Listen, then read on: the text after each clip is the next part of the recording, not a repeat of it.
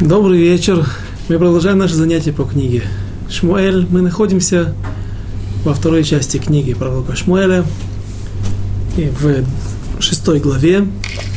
Прошлое занятие мы закончили на том месте, где Давид вторично пытается перенести ковчег завета в город Иерусалим и сделать ему, как он сделает э, после этой удачной попытки шатер, и там он оставит ковчег завета до тех времен, когда его сын Соломон, царь Соломон Шлома Амелех, построит постоянный храм, который, первый храм, который простоит свыше 400 лет. Э, Давид, мы отмечали, что Давид второй раз нес, переносил ковчег завета уже в соответствии с Аллахой, с законами. Ошибки уже больше не было.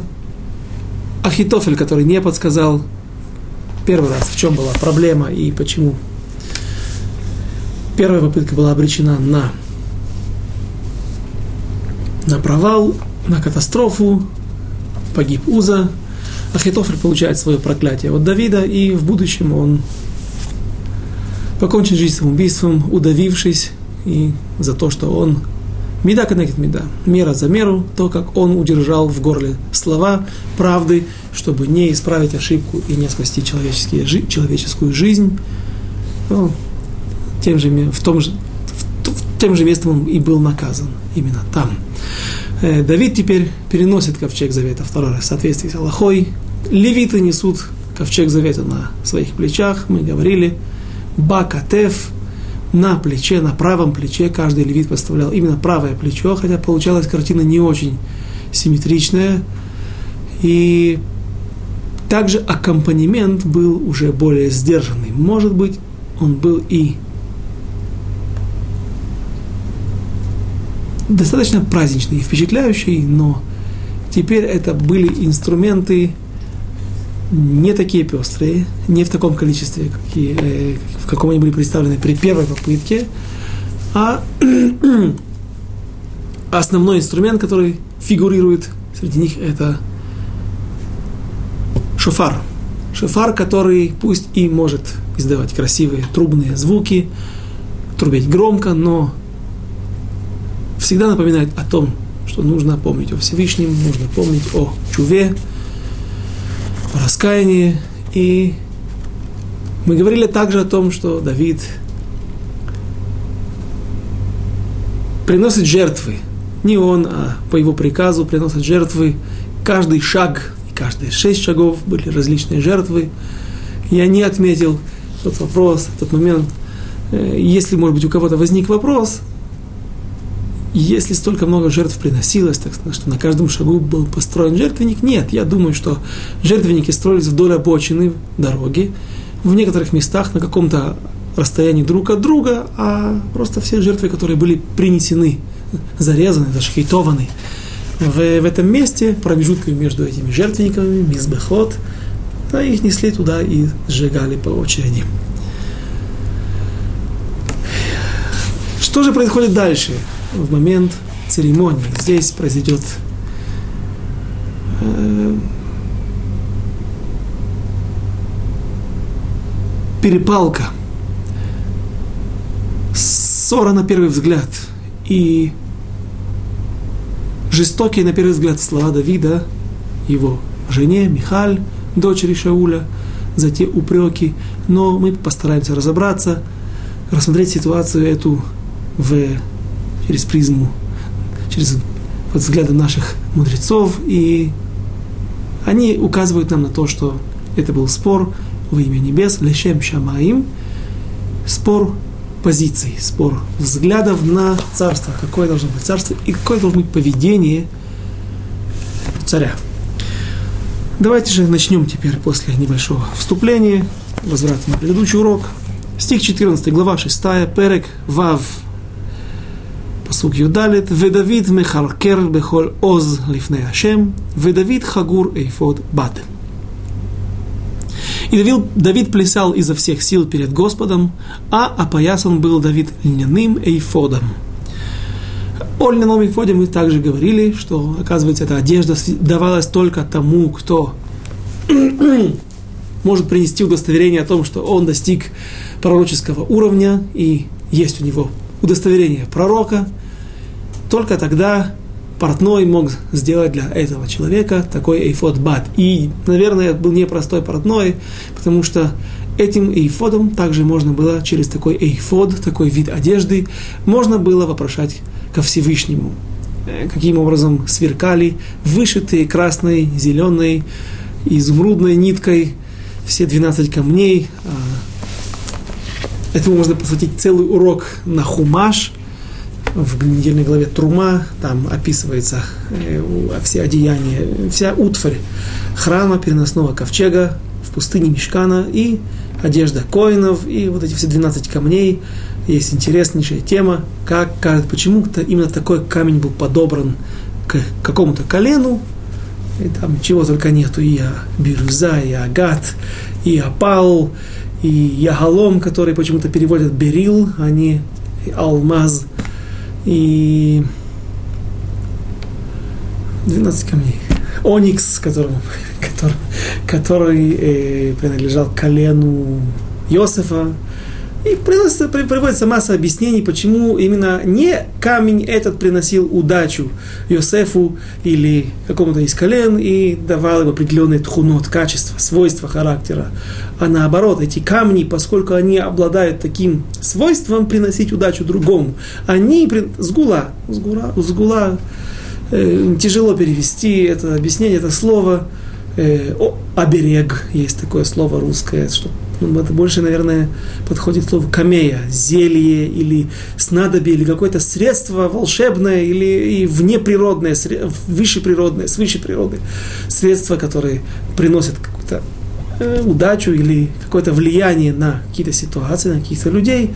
Так вот, поскольку наши праотцы, наши колени, 12 фундаментов, основ народа Израиля, обладали какими-то качествами, им и подбирали вот эти камни определенные, которые также обладали какой-то сгулой. Например, если это был первое колено э, Рувена, у него был камень Одем, все понимают, кто знает иврит, что корень Адам, не человек, Ой, сейчас мне пришла идея. Адом. Адом – это красный цвет. Это был рубин, окисел алюминия. И вот этот камень обладал таким, э, такой сгулой, что если его перетереть, дать э, ювелиру, и он сможет вытереть в порошок этот камень и дать какую-то небольшую дозу в питье или в еду добавить, женщина может забеременеть. Женщина, которая не, давно не рожала. И вот поскольку он нашел эти дудаим, мандрагоры, как переводит его на русский религиозный язык, по-моему, это корень жизни – Женьшень, да, часто путаю. Хотела сказать Тяньшань. Так, э, так, мне сейчас пришло в голову, что э, а Одем слово Адам, он же и этот камень приносил э, человека, делал, э, становился сгулой для того, чтобы э, женщина, которая акара, бездетная, могла забеременеть. Яшпе – камень. Яшма, очень близкая по, по, по, по, по составу букв и перевод на русский язык, камень, который соответствовал колену Беньямина, и Яшпе переводится как Ешпе. Есть уста, но не, не, не рассказывает, молчит колено Беньямина, или точнее Беньямин сам, он обладал качеством молча, э, умел держать язык за зубами, и прежде всего его заслуга, что он знал – о продаже Йосефа и не говорил отцу о том, что братья продали Йосефа в Египет, чтобы не добавить ему еще больших страданий. Потерял так одного сына, так он мог фактически потерять и других сыновей, приобрести неприязнь, окончательную неприязнь к ним. Э, к сожалению, мы не занимаемся этим вопросом сейчас, составом камней в Эйфоде. Это все очень интересно. И пишите вопросы для тех, кто дает уроки на хумаш. А мы продолжим. Так вот, эйфод мы разобрали на прошлом уроке, что а еще раз, этой одежды, эту одежду имел право носить любой израильтянин, не только коин, первосвященник, а любой израильтянин и любой другой коин, тем более э, носить эйфод, и мы приводили стихи, где так об этом говорится. Вот наш стих 14, где Давид пляшет в опоясанный вейфод. И также Шмуэль, который был левитом, но не был коином, он также служил при храме, при, Леви, при Эйли, о коине, опоясанный эйфод. Бат. Но почему я начал именно с этого стиха? Потому что здесь есть еще один момент, который мы не осветили на прошлом занятии. И Давид плясал изо всех сил перед Господом. На иврите, если мы прочтем эти строки, будет написано «Беколь оз». Что такое оз? Это сила, это дерзость. Но имеется в виду не наглость, а, а и дерзкое, не наглое и дерзкое поведение, а поведение, которое показывает в себе, несет в себе мощь. То есть Давид пляшет изо всех сил, и бекуль оз, оз это сила еще раз, и говорят наши мудрецы, в частности Рав Мир Симха из Двинска, Баль Сефер, автор книги Меших Хохма на Хумаш, там он говорит, что коль оз это тфилин, то есть Давид плясал в тфилине, и еврейский царь. Еще раз вернемся на эту тему, сидит на троне, может быть, со скипетром, но в одной руке, потому что э, все-таки написано в, э, в, конце книги Берешит, Ваехи, недельная глава Ваехи, во время благословения Якова Иуде не да не отстранится скипетр от Иуды. Все-таки скипетр фигурирует как атрибутика царской власти, признак царской власти.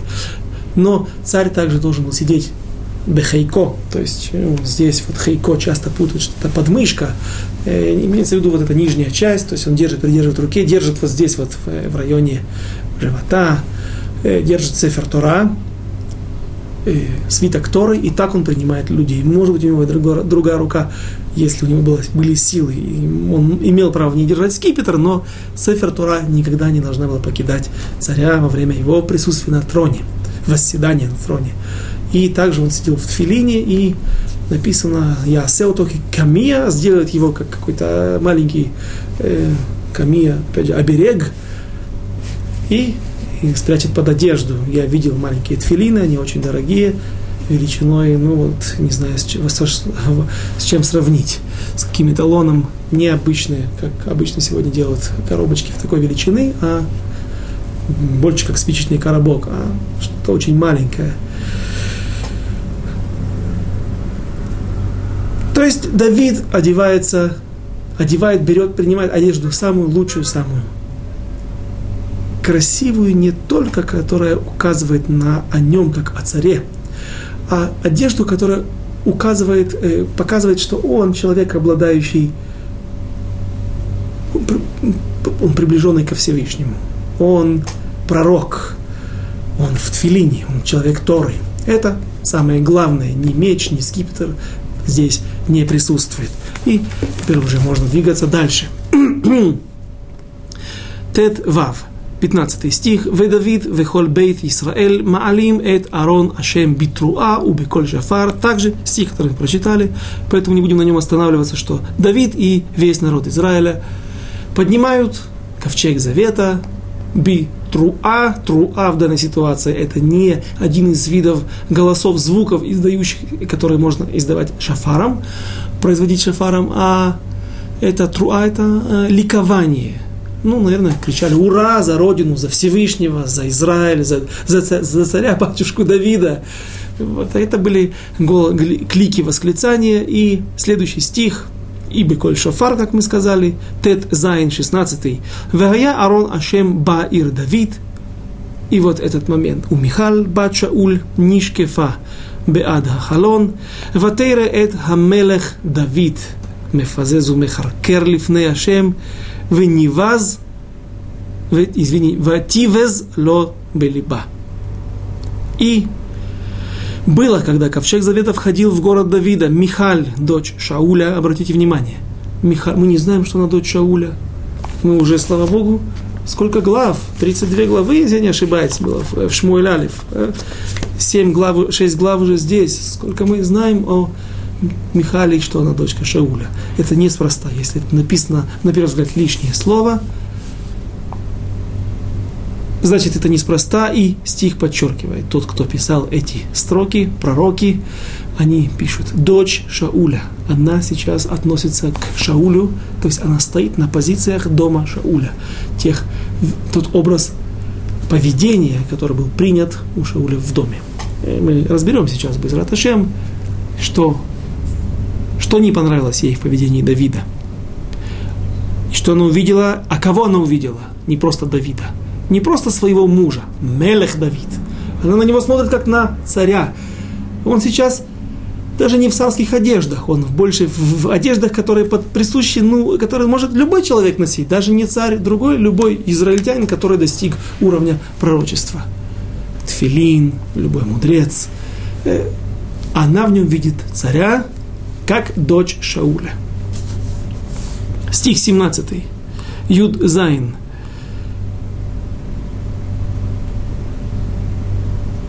Да, я, наверное, не, не, мне кажется, не доперевел. И глядела в окно и увидел царя Давида, царя Давида, скачущего и пляшущего перед Господом, презрела его в сердце своем. Юдзайн. ויביאו את ארון, ваявиу эт Арон Ашем, ויציגו אותו במקומו בתוך האוהל אשר נטע לו דוד, ויעל דוד עולות לפני השם ושלמים. И принесли ковчег Господень, и поставили его на место, его внутри шатра, который раскинул для него Давид, и вознес Давид перед Господом всесожжение и мирные жертвы. Стих 18, Юд, Хет, Ваихаль Давид Мехаолот, Хаола, Вехашламим, ויברך את העם בשם השם, צבקות, И когда закончил Давид возносить сожжение и мирные жертвы, то благословил он народ именем Господа Цвакота. Стих 19. ויחלק לכל העם, לכל המון ישראל למי איש, ועד אישה לאיש חלת לחם אחת, ואשפר אחד, והשישה אחת, וילך כל העם איש לביתו. И раздал он всему народу всему множеству израильтян, как мужчинам, так и женщинам, каждому по одному хлебу, не просто хлеба, это были халы, и по одному куску мяса, и по одному пирогу с изюмом. И пошел весь народ по домам своим. Еще раз напомню, что были сотни тысяч людей, которые были приглашены со всех провинций и самых отдаленных мест Израиля. Стих 20. וישב דוד לברך את ביתו, ותצא מיכל בת שאול לקראת דוד, ותאמר, מה נכבד היום מלך ישראל, אשר נגלה היום לעיני עמהות עבדיו, Кигигалот Ниглот Ахад Гарайким. И Михаил говорит очень резкие слова. И когда возвратился Давид, чтобы благословить дом свой, вышла Михаил дочь Шауля, навстречу Давиду и сказала, «Сколь почитаем был ныне царь Израилев, когда выставлял себя сегодня перед глазами рабынь рабов своих, как выставляет себя на показ какой-нибудь пустой человек». Эхадга рейким. Рейк, так говорят на пустого человека. Буквальный перевод – из Видите, во всех стихах мы видим здесь Михаль бат Шауль. И вышла Михаль, дочь Шауля, 20 стих. И сказал Давид, Давид, просто Давид, не царь Давид. Михаль, Михали, не дочери Шауля, своей жене, перед Господом. Ну, давайте дочитаем все, все стихи, которые здесь, которые касаются этого отрывка стих 21.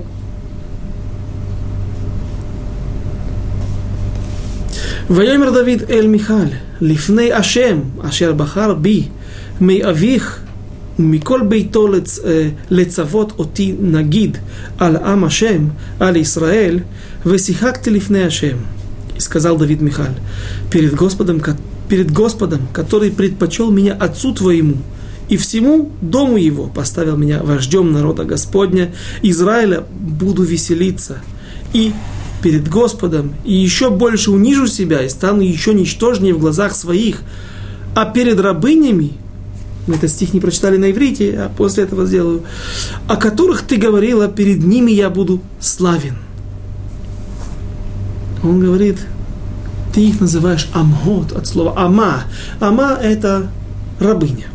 Наложница, работница домашняя. Какая разница между шифха? Шифха – это э, самая низкая должность, самый низкий, самый низкий уровень работницы или э, рабыни, э, та, которая делает самые грязные работы. Ама, она ответственная над всеми другими. То есть она поставленная э, руководить другими шифхот. То есть это рабыня, но это рабыня более привилегированная от слова М, мама, также, ну, мы как-то уже приводили эти все, все слова. Гайка также называется, поскольку она накручивается на болт, так она называется от слова ум, от слова мама, от слова М. Так и ама – это наложница. И вот Давид говорит так, Михаль, перед теми женщинами, которых ты называешь рабынями, амагот, рабов моих, рабыни рабов моих, перед ними я буду плясать весели, и веселиться. И они не просто амагот, они имагот. Это а, тема актуальна и для нас, для наших дней. Ты пренебрегаешь ими. Ты их называешь какие-то мамаши, мамаши рабыни, даже, даже имени мамы их не назвала – ты ошибаешься.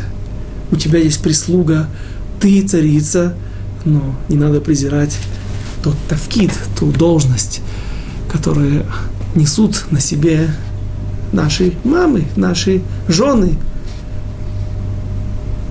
Мама, быть матерью – это важная и ответственная должность, а важная и ответственная роль, и тяжелейшая роль. Не только родить, совсем-совсем непросто. Никто с этим не будет спорить. А также вырастить, дать то нужное тепло, особенно когда есть эта семья, слава Богу, религиозная, и есть много детей, это особое искусство, как дать каждому необходимое его тепло, потому что когда много детей, э, можно очень легко где-то кому-то не додать, и ребенок может затаить обиду или почувствовать себя нелюбимым это целая тема, это целое искусство, это просто тяжелая работа, тяжелая роль, которую все женщины несут на своих плечах. И с честью выходят в большинстве случаев, в абсолютном большинстве случаев из этих ситуаций, и весь дом держится на них. И ты их презираешь, ты их называешь рабынями, то, что я плясал, написано, что Давид а, так плясал, что его платье поднималось, и он видели его оголенные ноги. И Михаль, дочь Шауля, она пришла и сказала Давиду, что в моем доме, в доме моего отца, царство, Агамальхут, не просто Мальхут, не просто Агамальхут с определенным артиклем Гей, царство ценилось превыше всего. Как я выгляжу, как меня увидят. В доме моего отца скромность была превыше всего. И никогда у отца не видели оголенной пятки, оголенного мизинца ноги. Мы помним, как царь Шауль находился в пещере и, будучи в глубокой пещере, в безлюдной пустыне, он, выполняя, э, пойдя по нужде, все же окутывает себя в плащ, который, край которого Давид – отрезает. То есть Михаль говорит, что у нас в доме наша царская семья вела себя не так.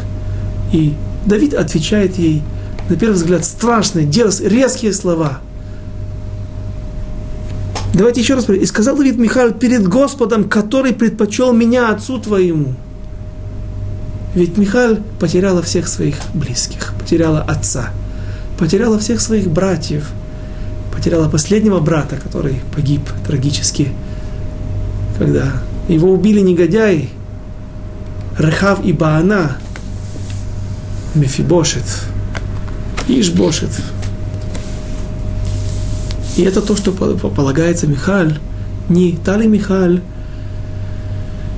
плакала по Давиду, да так горевала, влюбившись в него, что ее старшая сестра Мейрав, увидев ее горечь, готова уступить новую восходящую звезду народа Израиля, героя всех войн, победителя всех войн, победителя Голиафа, Давиду. Нитали Михаль спускает Давида через окно на веревках и спасает ему жизнь. Нитали Михаль была отдана замужней женщиной, Палтелю бен Лаиша, замуж насильно своим родным отцом, и много, несколько лет находилась в доме с Палтелем. Палтель бен Лаиш. И это то, что ей полагается? Безусловно, нет. И Давид не просто говорит ей дерзкие слова, чтобы осечь ее, поставить ее на место. Речь идет о великих людях. Давид говорит Михаил, что в твоем доме была другая позиция. Прежде всего царство, прежде всего, соответственно, и скромность, которая присуща царю, чтобы никто никогда не видел каких-то проявлений и интимных моментов, чтобы увидели у царя оголенную руку, оголенную ногу. Царь – это что-то возвышенное. И говорит Давид, и ты права, так и нужно себя вести но не перед Всевышним, не перед Богом. Перед Богом, который предпочел меня твоему отцу именно из-за этой именно по, по этой причине, потому что Шауль вместо того, чтобы воевать с врагами, он успешно воевал и много воевал. Зеев Ятров – это те слова, которыми благословляет Яков Беньямина. Зеев Ятров. Говорят, чем Зеев – это э, волк, волк, который разрывает свою добычу. Говорят, что волк очень быстро нападает и уходит. Он не как лев, нападает на стадо, если он отнимает, он царь, ему бояться некого, то он медленно лежит, в, в, укладывает, возлагает свою лапу на тушу и может долго с царственным видом победителя не приступать к вечерней или утренней или обеденной трапезе. Э, Беньямин, он Зеев. Зеев, он Торев, нападает, разрывает жертву и уходит от стада. Он никогда не остается. И говорят, что это указывает на зрезут. Пусть нету в этом царского поведения, но это указывает на зрезут, на подвижность, на энергичность, мобильность. И поэтому мы говорили об этом, что приводили одного из хасидских праведников, цадиков, одного из комментаторов, что он говорит, что Шауль, да, успел много. Там описывается буквально в нескольких стихах – воевал с этим, с этим, с этим, с этим, с этим, со всеми врагами, на всех фронтах он воевал и отбивался и освобождал народ Израиля. Когда за день до своей смерти он идет к Баалат Ов, мы узнаем еще один момент, который не был описан до этого. Баалат Ов, мама Авнера, говорит, я боюсь делать подобные, подобие сеанса спиритизма, вызывать души мертвых, ведь ты разве не знаешь, что царь Шауль казнил и искоренил из всей земли Израиля ведьм, знахарок и колдуни? И мы узнаем, что и это сделал царь Шауль. Он принес народу Израилю колоссальную пользу, много пользы, но все же он мехале, эт кохотав, тратит все свои силы, последний год-полтора своей жизни в, побег, в э, преследовании Давида. И говорит нам Давид, твой отец почему преследовал меня? Там можно это все сюда вогнать, все это.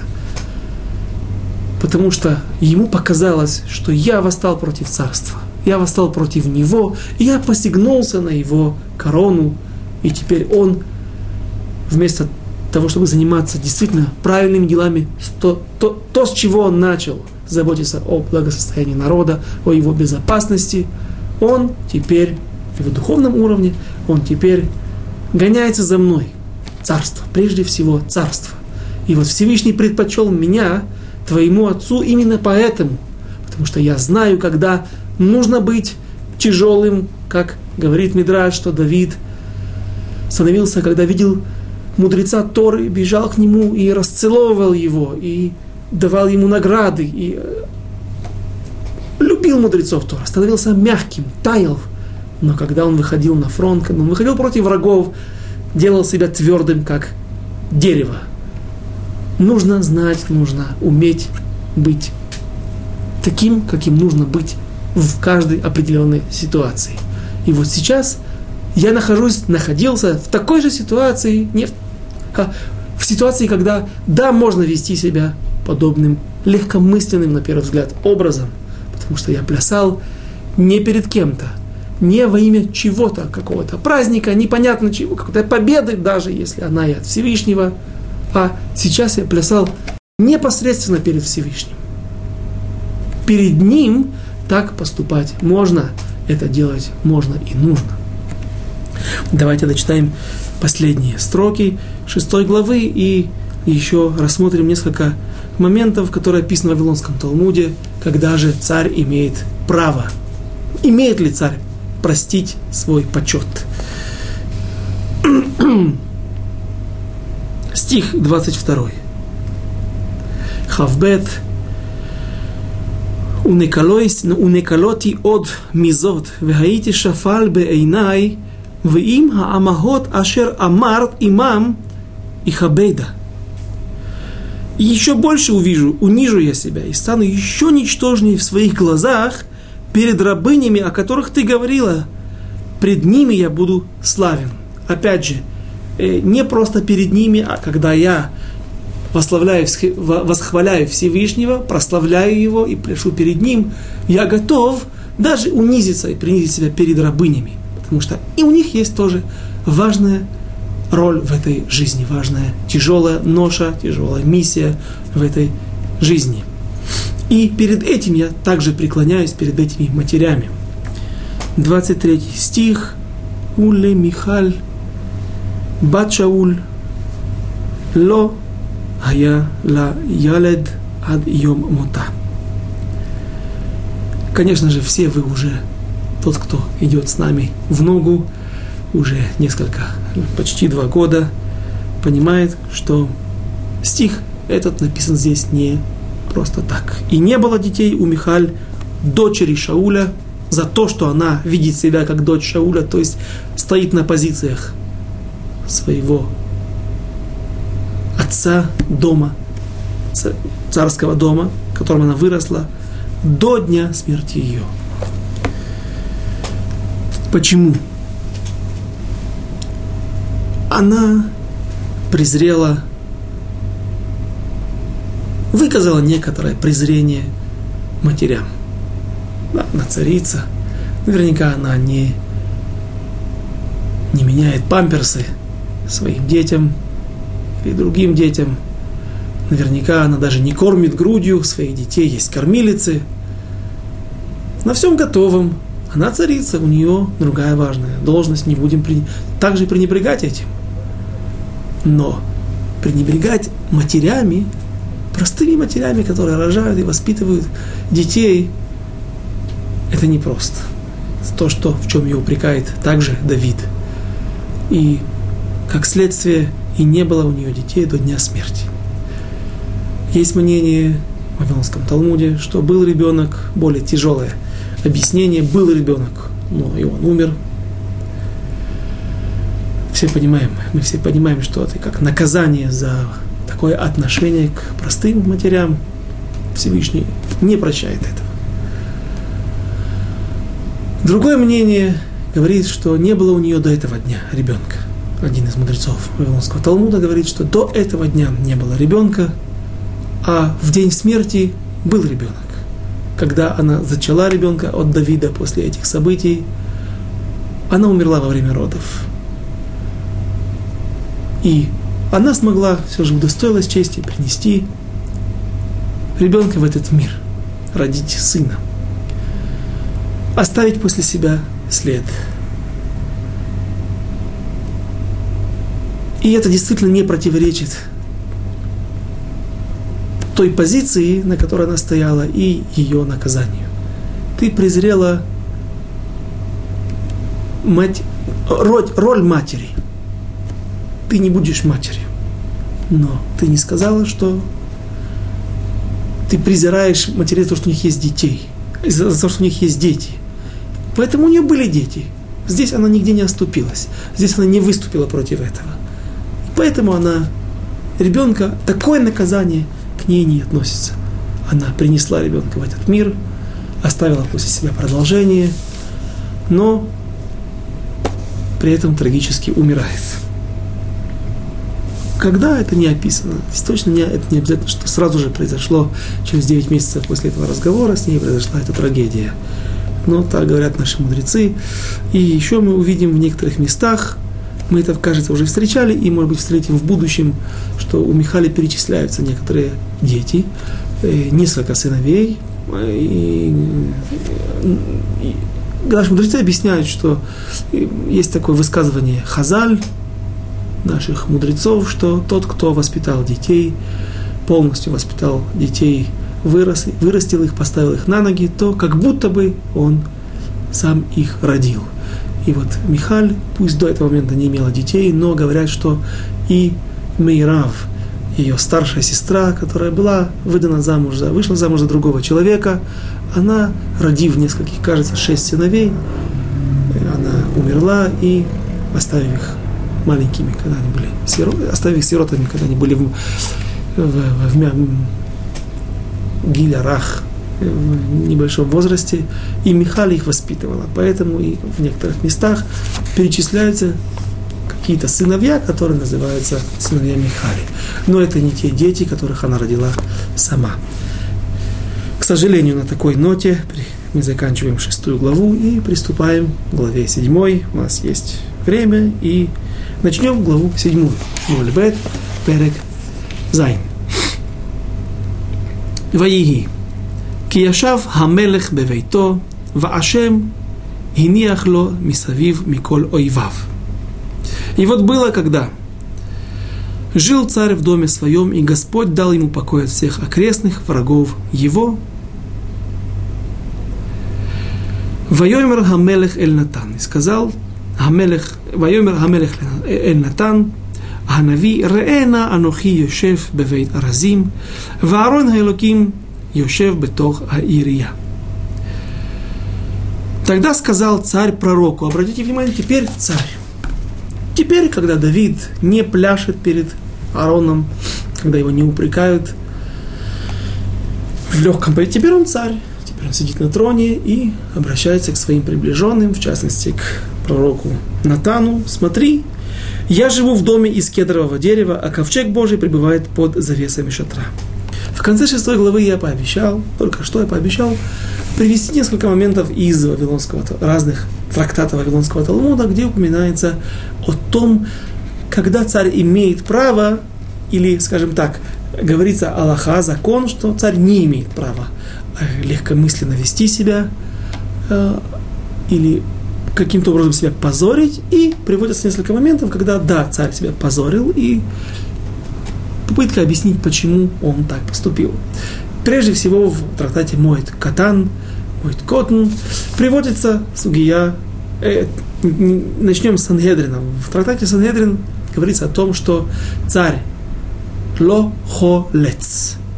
Если э, Аллаха, напомним совсем вкратце ее, что если вдруг есть женщина, которая овдовела, но не успела при, родить, принести детей в этот мир, есть какие-то братья, старший, младший, от ее мужа, то они обязаны жениться на ней. Она не имеет права выйти замуж за другого, а только в ситуации, если вдруг они не хотят по какой-то причине, допустим, остался младший брат, э, этой вдове 39, а парню 13, нежелательно такой брак. Поэтому э, делают обряд халица, чтобы ее освободить от этой обязанности, от этих уз. Делают халица. Что делают? Берется сандаль, не сандаль, а нааль. Отличие сандаля от нааля, что у сандаля есть рецуа, есть сзади на пятке только ремешок, а должен быть нааль. Нааль это полностью туфля, которая закрывает, которая закрывает и пятку тоже специальный ритуальный туфель, туфля, который снимает с ноги, женщина плюет не в лицо, написано лефанав. Лефанав, правильно, по ним, панав это лицо его, его. Это а, абсолютно встречающаяся практически у всех ошибка начинающих людей, плюет ему в лицо. Э, действительно, цель позорить человека. Ты не хочешь восстановить семя твоего брата, он, он умер, не, ост, не оставив после себя след, ты не хочешь прийти, как бы войти в его сандалии, в его туфли, в его, в его тело и одежду, в его роль. Она просто для фанав перед ним. Не, еще раз, не в лицо, в воздухе. Но цель та же, как и как будто бы это в лицо опозорить немножко человека этого за то, что он не хочет делать, выполнять этот обряд. И написано в трактате Санедрин, че, если был, есть царь, а у него есть брат, нормальная ситуация, вполне может быть. И вот брат умер, не оставив при этом э, потомства, то что? То тогда он вроде бы как должен жениться. Нет, эта женщина уже не очень для него хороший дух. Кроме того, наверняка у него есть жена, может, уже успел взять 18, царю можно взять только 18 жен. А простому еврею до постановления Рабейну Гершема в средних веках в Германии можно было взять хоть тысячу. Это царь, написано, много не, чтобы не взял много жен, чтобы не развратился, так, ну, не только занимался только ими, 18, э, не больше, вместе с наложницами, по мнению Рамбама. Так вот, э, так что, может быть, ее отпустить, но у лохолец, пусть она сделает обряд халица, нет, потому что это позор для него. Мелех шемахаль кводо, кводо эйно махуль. Царь, который простил свой почет, бы пренебрег ими, простил кому-то, а имеется в виду, что простил почет, простил -то кому-то, тому, кто опозорил его, унизил его, принизил его почет – он не имеет это права простить. Э, он не имеет права простить это. Он должен этого человека наказать. Но есть другая ситуация. В трактате Мойт и также в трактате Суха, Сукка приводятся две ситуации, когда царь Агриппас, участник обоих ситуаций, он стоял, когда читали Тору во время Сефер Тора, во время э, в шаббат или в праздник царь должен сидеть. Тот, кто сидит, он более почетен. Да, ты сейчас, стоя на ногах, выказываешь дополнительное уважение к Сефер Тора. Так сегодня уважаемые люди в синагогах в субботу стоят на ногах, когда читают недельную главу, если есть силы. Царь Агриппас должен был сидеть. Он сидит, все стоят. Но он стоял, так он хотел. И непонятно, ну, почему, как он мог себе такое позволить. И еще в одной ситуации царь Агриппа съехал на своей колеснице. Причем интересно, что у, царь должен быть и должен иметь только одну лошадь в своей колеснице, не 50 и даже не тройку, одну лошадь и он ехал, чтобы опять же не возгордиться. Лояр бесусим есть определенный даже запрет такой, да не примножит и э, лошадей царь. И вот он ехал на дороге, и вдруг дорога, наверное, была узкая, навстречу ехала невеста невеста на свадьбу или после свадьбы, или на свадьбу, как сегодня украшают машины ленточками. Наверное, все видели, что фата развивалась. И инума, скажем, покрытие на лице. Еврейская свадьба э, развивалась по ветру. Вся кибитка или э, колесница была украшена розами, ленточками. И он сказал кучеру, своему погоняльщику, да, немножко в сторону, сади вправо, если у них было э, правостороннее движение, не как в Англии и в Японии. Сдай вправо. Говорят, как так? Почему? Царь, царь сказал, кетер шели бы холью, кетер шела пам бехаим. Какое достойное поведение, вновь какое уважение к женщине, которая стоит перед важным событием, находится во время важного события в ее жизни, когда она может стать становится замужней женщиной и может стать матерью. И вот он говорит, моя корона каждый день, я много лет правлю, корона моя у меня на голове каждый день, ее корона корона невесты, она считается королевой сегодня, она раз в жизни, без ратажем, чтобы, не, чтобы у всех было только раз в жизни. И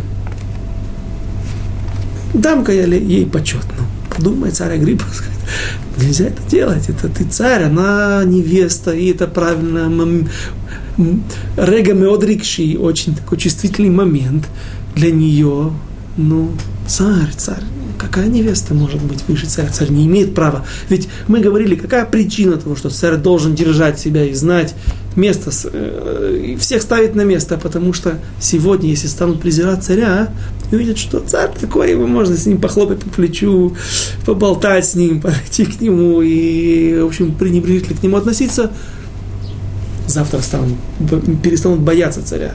И тогда начнется, начнутся разброды и шатания на периферии, в народе, и тяжело будет удержать народ от растлевания. Прежде всего духовного и так далее. Это проблемы, которые мы все знаем.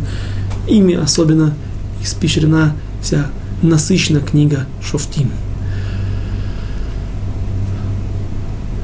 Так как все эти ситуации описывают наши, как противоречия между этими ситуациями в разных трактатах Вавилонского Талмуда, э, как их меяшвим, метарцим, как отвечают на них э, наши мудрецы. Решоним, они в основном занимаются этой проблемой, и они говорят так, что есть разница, когда царь сам себя презирает, и сам становится причиной неуважения к нему, э, и когда ему кто-то делает. Первое отличие – Э, где это, где это мы видим в наших э, сугиот, там кто-то плюет хали, ха, халица, она плюет перед царем. Она позорит его. Здесь царь Агриппас в трактате Мойт Катан стоял, когда читали Тору, он сам себе сделал, создал подобную ситуацию. Это первое отличие, которое позволяет царю так поступать. И тогда скажем, что с, с невестой тоже нет, невеста, э, Сефер Тора, это Сефер Тора, это опять же Всевышний, это то, что сделал здесь Давид. Это и есть ключ для нашего, для наших стихов, которые мы читали, почему Давид позволил себе так вести перед Всевышним, перед Торой. А вот перед невестой все же нет. Он не имел права так поступать. Но что говорит Тарцан, тот, который отвечает на, разрешает проблему с царем, который сдал в сторону и дал дорогу проехать невесте. Умер Айта Парша с Дрохим была там, э, это было на перекрестке дорог. Несколько дорог сходились вместе, и можно было не откровенно съехать на обочине, остановиться и, пожалуйста, проезжайте. А просто сделал вид, как будто бы он поворачивает в какую-то сторону, и, соответственно, это не было видно. Люди не видели, что царь, не бросало в глаза, что царь дал дорогу невесте. Поэтому там с халицой, когда она, женщина, позорит царя, и сама мецва, говорит Рамбам, сама мецва, сама эта заповедь предназначена для того, чтобы опозорить человека. Да, ты не захотел восстановить семя своего брата, хорошо, мы сделаем с тобой такой акт. Поэтому там запрещено, а с Агриппосом это было можно в обоих ситуациях. Все, теперь мы можем совсем перейти в главу седьмую, без возврата в главу шестую. Давид просит у пророка Натана, чтобы он ответил на его предложение. Он говорит о том, что вот я сижу в дворце, видите, не из бетона, не из а, бетона, если вы смотрели клип про Гордуса, да, он, он, он изобрел бетон, поэтому не, не, не, неуместно здесь это приводить, но, в общем, все равно умели строить дворцы и замки из камня. Но Давид сидел в дворце из аразим, из кедровых деревьев, которые здесь, на Ближнем Востоке, особенно на севере Израиля и в Ливанских горах, достигают величайших размеров, гигантских размеров. И, и как мы если хотите вспомнить предыдущие главы уже в Шмуэль Бет, рассказывает о том, что Цор, знаменитый порт, знаменитые государства в те времена, мегаполис, торговали со всем миром своими кедрами, ливанскими кедрами. А Ковчег Божий пребывает под за завесами шатра. Стих 3.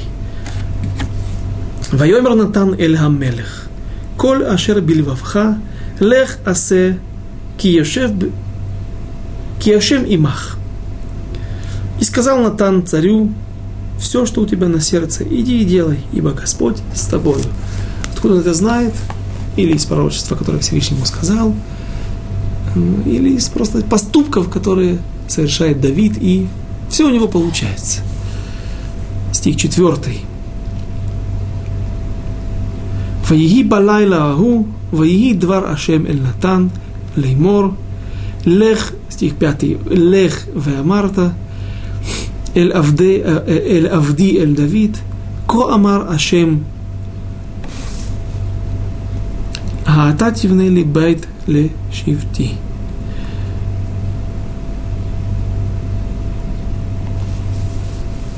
И было в ту же ночь Бог, было слово Господне к Натану такое. Пойди и скажи рабу моему Давиду, так Господь сказал, так сказал Господь, тебе ли строить мне дом для моего обитания? Э, давайте прочтем стих 6. Кило яшавти бывает лимьем хаалойти эт бне Исраэль мимицраим, ве ада йом азе, ве эхье мидхалех бе огель мой мешкан. Пойди, ведь не обитал я в доме с того дня, как вывел сынов Израилева из Египта, и до сего дня я странствовал в шатре и в Скинии. Всевышний останавливает Давида. Он говорит так –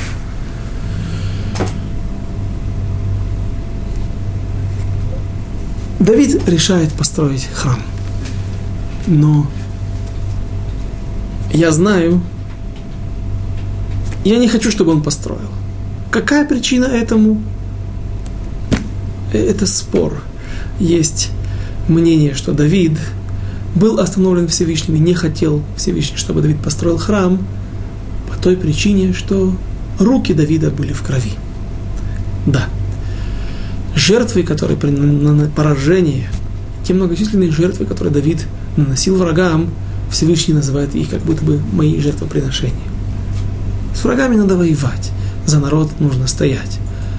Но все же человек, который всю жизнь воевал и проливал кровь, есть что-то в этом отрицательное. Твои руки все же опачканы кровью. Даже если это враги Всевышнего. Царь Соломон не проведет в своей жизни ни одной войны. Он вступает в роль царя в смутное время, в тот момент, когда один из братьев будет пытаться поднять бунт, и в последний момент Давид останавливает этот бунт, воцаряют на престол Давид, э, царя Соломона. Мы видим отсюда, что, наверное, Давид не распространял то пророчество, которое сказал ему Всевышний, что Э, Батшева, когда она потеряет, мы не дошли еще до этого момента, и лучше туда не заходить, потому что эта тема очень пикантная, очень сложная, и нужно будет подробно разговаривать о этой теме, остановиться на этой теме, но э, для того, чтобы понять эти стихи, забежим немножко вперед. Батшева, когда потеряет первого сына, который родился от Давида, она скажет Давиду, смотри, давай, давай разведемся оставь меня, потому что э, ты видишь, нету сията джишмая, нет благословения с небес. Видишь, наш ребенок умер. Давид сказал, но у меня есть пророчество. Всевышний сказал мне, что следующий сын, который родится от нас, от меня и тебя, он станет наследником нашего